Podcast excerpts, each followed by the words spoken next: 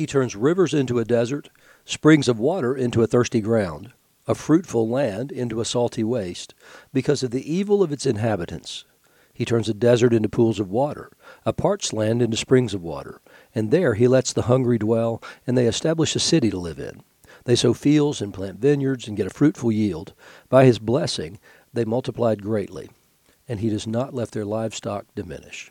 Those are verses 33 to 38 of Psalm 107, verses 33 to 43 of which, along with Psalm 108, are the Psalms appointed for today, Saturday, February the 19th, 2022.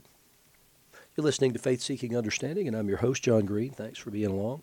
This Saturday, uh, we are looking, continuing our look at Isaiah's prophecy. We're getting towards the end of that book. Um, so we've got chapter 66 today, the first six verses there. Uh, 1 Timothy 6, uh, verses 6 to 21. We skipped the first six verses of uh, chapter 6, and I'm not quite sure why. Um, it's, it's talking about people preaching a different gospel. Um, and then we're in Mark's Gospel, chapter 12, verses 35 to 44. Oh, the Lord speaking again. This is a, a, just straight from the throne. Thus says the Lord Heaven is my throne, and earth is my footstool. What's the house that you would build for me? And what is the place of my rest? So he's speaking about what kind of temple you would build. And this question can be answered in multiple ways. And he's going to give some of the response to it. And, I'm going to give you some thoughts from some uh, one of the most respected Jewish scholars of all time on this. So he says, All these things my hand has made, and so all these things came to be, declares the Lord. But this is the one to whom I will look, he who is humble and contrite in spirit and trembles at my word. It, remember when David um, got it in his head and his heart to build a temple for the Lord, and so he declared it to the prophet Nathan. And Nathan's initial response was, Go for it. And then overnight, the Lord appeared to him and gave him a word and said, No, I don't want David to build my temple. It's not a rebuke of David. It was that there's other jobs for you to do, David. That the, the man of peace, Solomon, your son, will be the one to build my temple. You will always have a descendant to sit upon the throne, however. So God wasn't rebuking David. He was just saying, Nope, you're the wrong guy to do that. Your, your son Solomon is the one who will have the job of building the temple. And so in this, the Lord says, I, you know, I don't need anybody to do anything for me. I'm perfectly capable of handling all things myself. It all belongs to me anyway. But this is the one I'm going to be looking to, one who is humble and contrite in spirit and trembles at my word.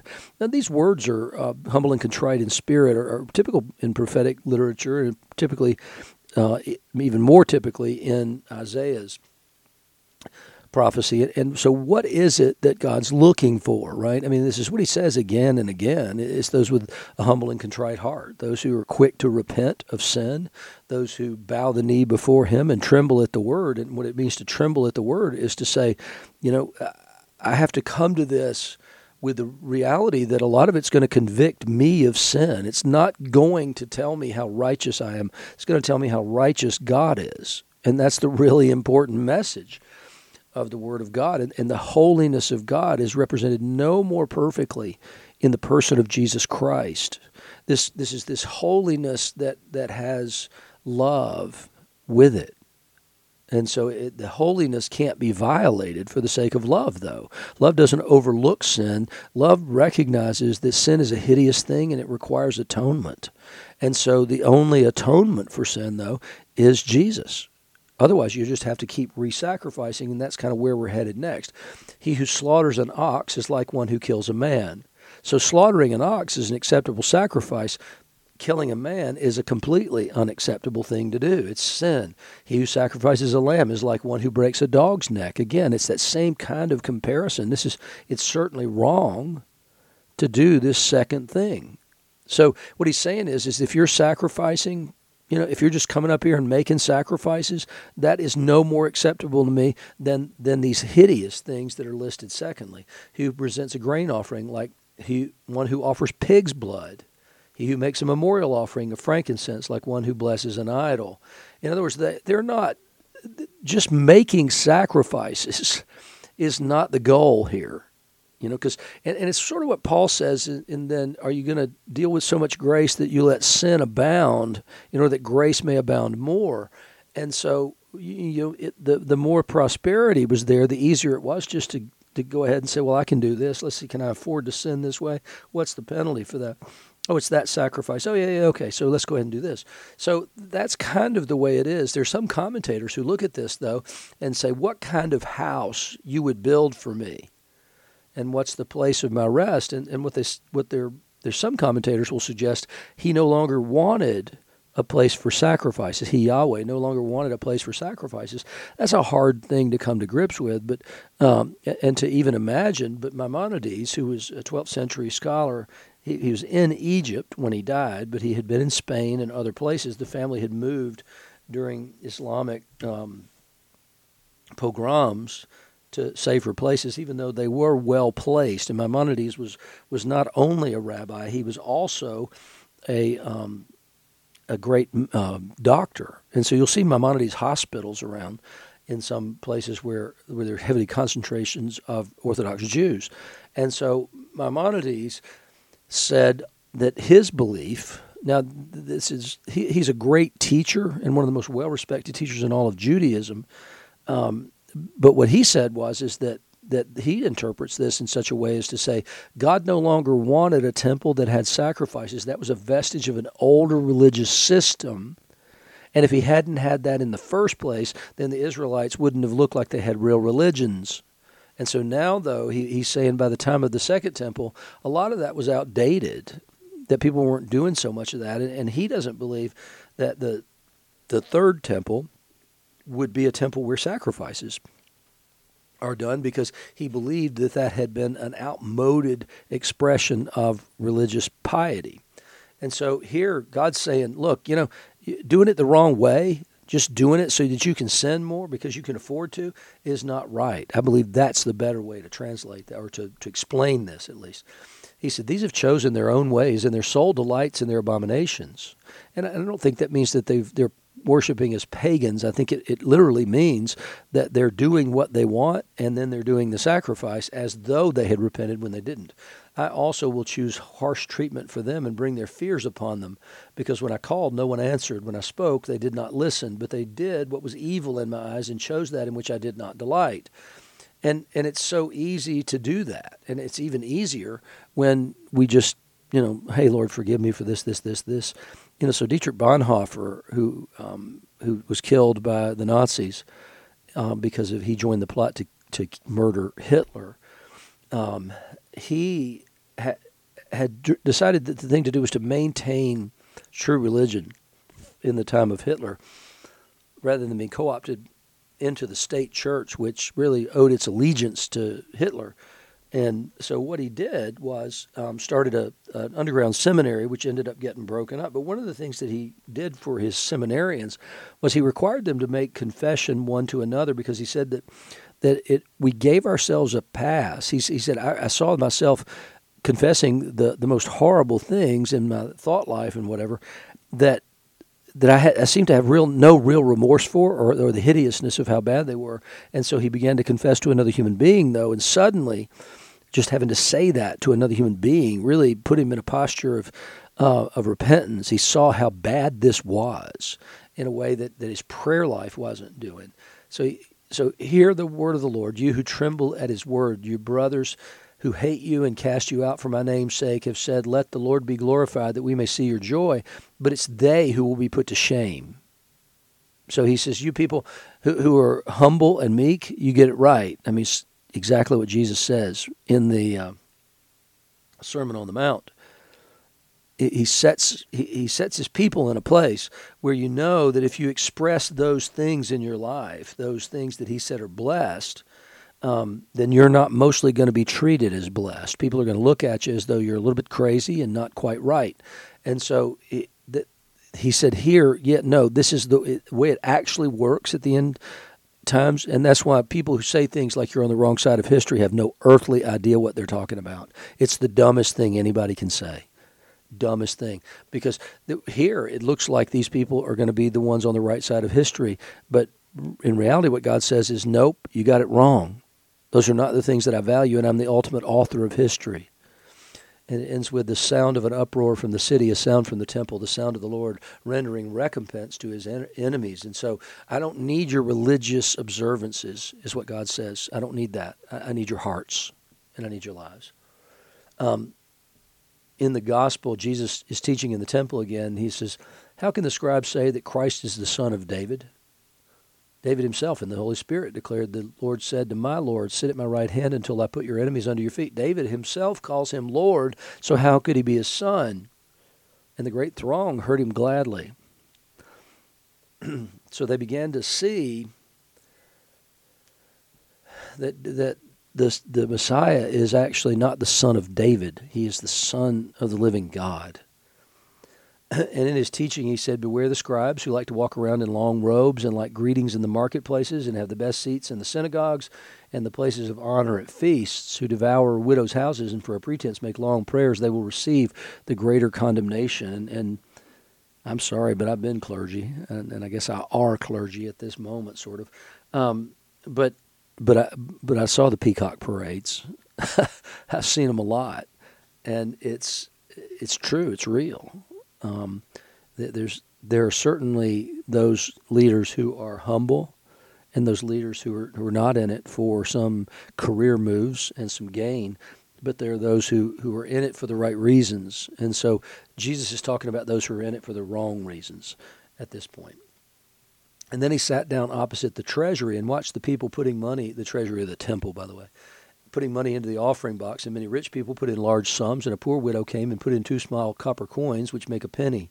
And he called his disciples to him and said to him, Truly I say to you, this poor widow has put in more than all those who are contributing to the offering box, for they all contributed out of their abundance, but she out of her poverty has put in everything she had all she had to live on. In other words, what she's done is she's gone all in on faith. She's she's pushed in all her chips into the middle of the table and said, "I'm all in. I'm trusting God. I believe in Him so much, and I believe that that this is going to go for His glory. Therefore, I'll put all that I have into that offering plate in order that." Um, because of my trust in him and, and that's the life he calls us to live it's the life that he called the rich young ruler to live is is sell everything you own and give it to the poor and then come and follow me it's the life that these disciples have chosen it's important for us to recognize that that God wants us to go all in that He wants us to have that kind of faith and trust in Him. Um, everything we had comes from Him to start with. Every single thing, every penny we've ever had comes from Him. He gave us the ability to earn it. He gave us the possibilities and the potential. He gave us the mind to uh, make the right choices and the good choices to make that money. And so we owe Him everything already. He doesn't ask everybody to to put everything literally in, but but we have to have that detachment at least, where if he did say it, that you that you really honestly could do it. In the epistle, Paul says, Godliness with contentment is great gain, for we brought nothing into the world, and we can take nothing out of the world. And It's just the same point of the uh, widow going all in. is just that, you know, if you've got godliness and contentment, then then everything's okay. You don't you don't have to don't set your contentment in the things that you have. Those who desire to be rich fall into temptation, into a snare, into many senseless and harmful desires that plunge people into ruin and destruction. For the love of money is a root of all kinds of evil. It's through this craving that some have wandered away from the faith and pierced themselves with many pangs. And it's absolutely true. You know, I worked in the accounting kind of world and uh, the expert witness world and, and primarily looked at banking banking things and then business valuations and but also divorce and, and other stuff. And and you can see that that's it. Everybody's chasing that dollar and everybody wants uh, either to be rich or to be seen as being rich and wealthy and having power and influence. And and the problem is is is chasing after that. It's chasing after wealth can really absolutely wreck a person's life, and it can certainly drive them on the uh, into moral dilemmas. Let's say more often than not. But as for you, O man of God, flee these things. Pursue righteousness, godliness, faith, love, steadfastness, and gentleness. Pursue those things. In other words, set your mind on those things. Get your mind off this. In fact, flee these things, but set your mind on righteousness, godliness, faith, love, steadfastness, and gentleness. Fight the good fight of the faith. Take hold of the eternal life to which you were called, and about which you made the good confession in the presence of many witnesses. In other words, you stood before the crowd and you made the confession of what salvation is. It's, it's faith in the body and blood of Jesus, faith in the crucifixion as the atoning sacrifice for sin, faith in the resurrection as the proof that that sacrifice had been offered and that's the confession that Peter would have, or Timothy would have made. I charge you in the presence of God, who gives life to all things, and of Christ Jesus, who in his testimony before Pontius Pilate made the good confession. So now we've got this, this idea of the good confession. We've already seen it twice. He, he encourages Peter, or sorry, I don't know why I keep saying Peter. He, he, he encourages Timothy to take hold of the eternal life that he was called about, which he made the good confession of in the presence of many witnesses. And then now he says, Jesus, before Pilate, made the good confession. And, and what was that good confession? It was that, that, are you the king of the Jews? Will you say that I am? My kingdom is not of this world. And so, if my kingdom is not of this world, then then my people shouldn't be of this world. They should be focused on and consumed by things that are not of this world. We shouldn't be consumed by the things of this world. We pass through those things, but we do them in other in order to gain those eternal riches. And so, the good confession is essentially a denial of the authority or the power that's inherent in a person, place, or thing, and eh, setting our minds and our allegiance completely on Him. You have no power over me that you were not given by my Father who's in heaven. You know, it's it's that understanding of the world, that good confession, is that I know who ultimately is in charge. I know who is sovereign over all things, including you, and I know that these other things are passing away. So he made the good confession, and then he says to keep the commandment unstained. This is what he's supposed to do, Timothy is supposed to do. I charge you to keep the commandment unstained and free from reproach until the appearing of the Lord Jesus Christ, when which he will display at the proper time, he who is the blessed and only sovereign. This is one of the things about Paul that, that truly is remarkable. Man, all he has to do is mention something about Jesus, and he will sometimes just go off in his own little reverie and praise, right? So keep the commandment unstained and free from reproach until the appearing of our Lord Jesus Christ, which he will display at the proper time. And then here he goes. He who is the blessed and only sovereign, the King of kings and the Lord of lords, who alone has immortality, who dwells in inapproachable light, whom no one has ever seen or can see, to him be honor and eternal dominion. Amen. Uh, he just piles it up he is so near to him. How much he loves Jesus and how much he reveres Jesus is so near to him that all he has to do is mention a couple of things and then Paul is off to the races in worship. And that's the way we need to live. As for the rich in this present age, charge them not to be haughty, not to set their hopes on the uncertainty of riches, but on God, who richly provides us with everything to enjoy. They are to do good, to be rich in good works, to be generous and ready to share, thus storing up treasures for themselves as a good foundation for the future, so that they may take hold of that which is truly life. And so, one of the things that that the complaint would all, was always, especially um, in the Babylonian exile, about the Israelites was that they were consumed with making money. And, and so all the prophets were, were saying, yeah, you, you're very prosperous, but you're not doing the things the law requires. You're, you're getting this prosperity on the backs of the poor. You're getting this prosperity by, by ignoring the Sabbath year, by ignoring the Jubilee year. You're, you're, you're gaining this prosperity by bending the rules to suit your preferred desires. And, and we can talk more about that. Um, and sometimes I just shake my head at things one of the things that you have to do, for instance, in, at Passover, is you have to get rid of all the leaven in your house. And so, since I follow so many Jewish sources, one of the things that happens that I notice every year at Passover is that I'm kind of inundated with requests to purchase chametz, the, the, the leaven that people have in their houses. And, and as a Gentile, they can sell it to a Gentile because they're supposed to purge their house of these things. And so you, I get these requests to, to find a Gentile to, to buy the chametz and so what what happens though, the way it works is that I give the money I don't, but I would give the money, and then they would segregate the the leaven out into a place in their house that they would call John's place. And so, yes, there's old leaven in my house, but I don't own it. John does. And after Passover, the, the goal would be that I would give it back to them, and they would give my money to charity. Well, I think that's the kind of thing that God finds as an abomination. You're, you're keeping the letter of the law, but I wanted you to do more than keep the letter of the law. I really did want you to get rid of the old leaven. It's been corrupted, and so you need to get rid of it. But that that's the way I. One of the things that I see in ways of getting around the law while still fulfilling it. And it finally he comes to the end of this and says, "O Timothy, guard the deposit entrusted to you. Avoid the irreverent babble and contradiction." contradictions of what is falsely called knowledge. So, to be gnosis would be the secret knowledge, really, is what he's speaking about. For by professing it, some have swerved from the faith. And that gnosis, that, that Gnostic kind of knowledge, I, I, that could be Kabbalah, could be a lot of that. It's the secret knowledge that's only to be had by some people. Um, and then it leads them astray because they get into all the numbers and all that kind of stuff. And, and then just, I mean, it just becomes, in my mind, an incomprehensible mess.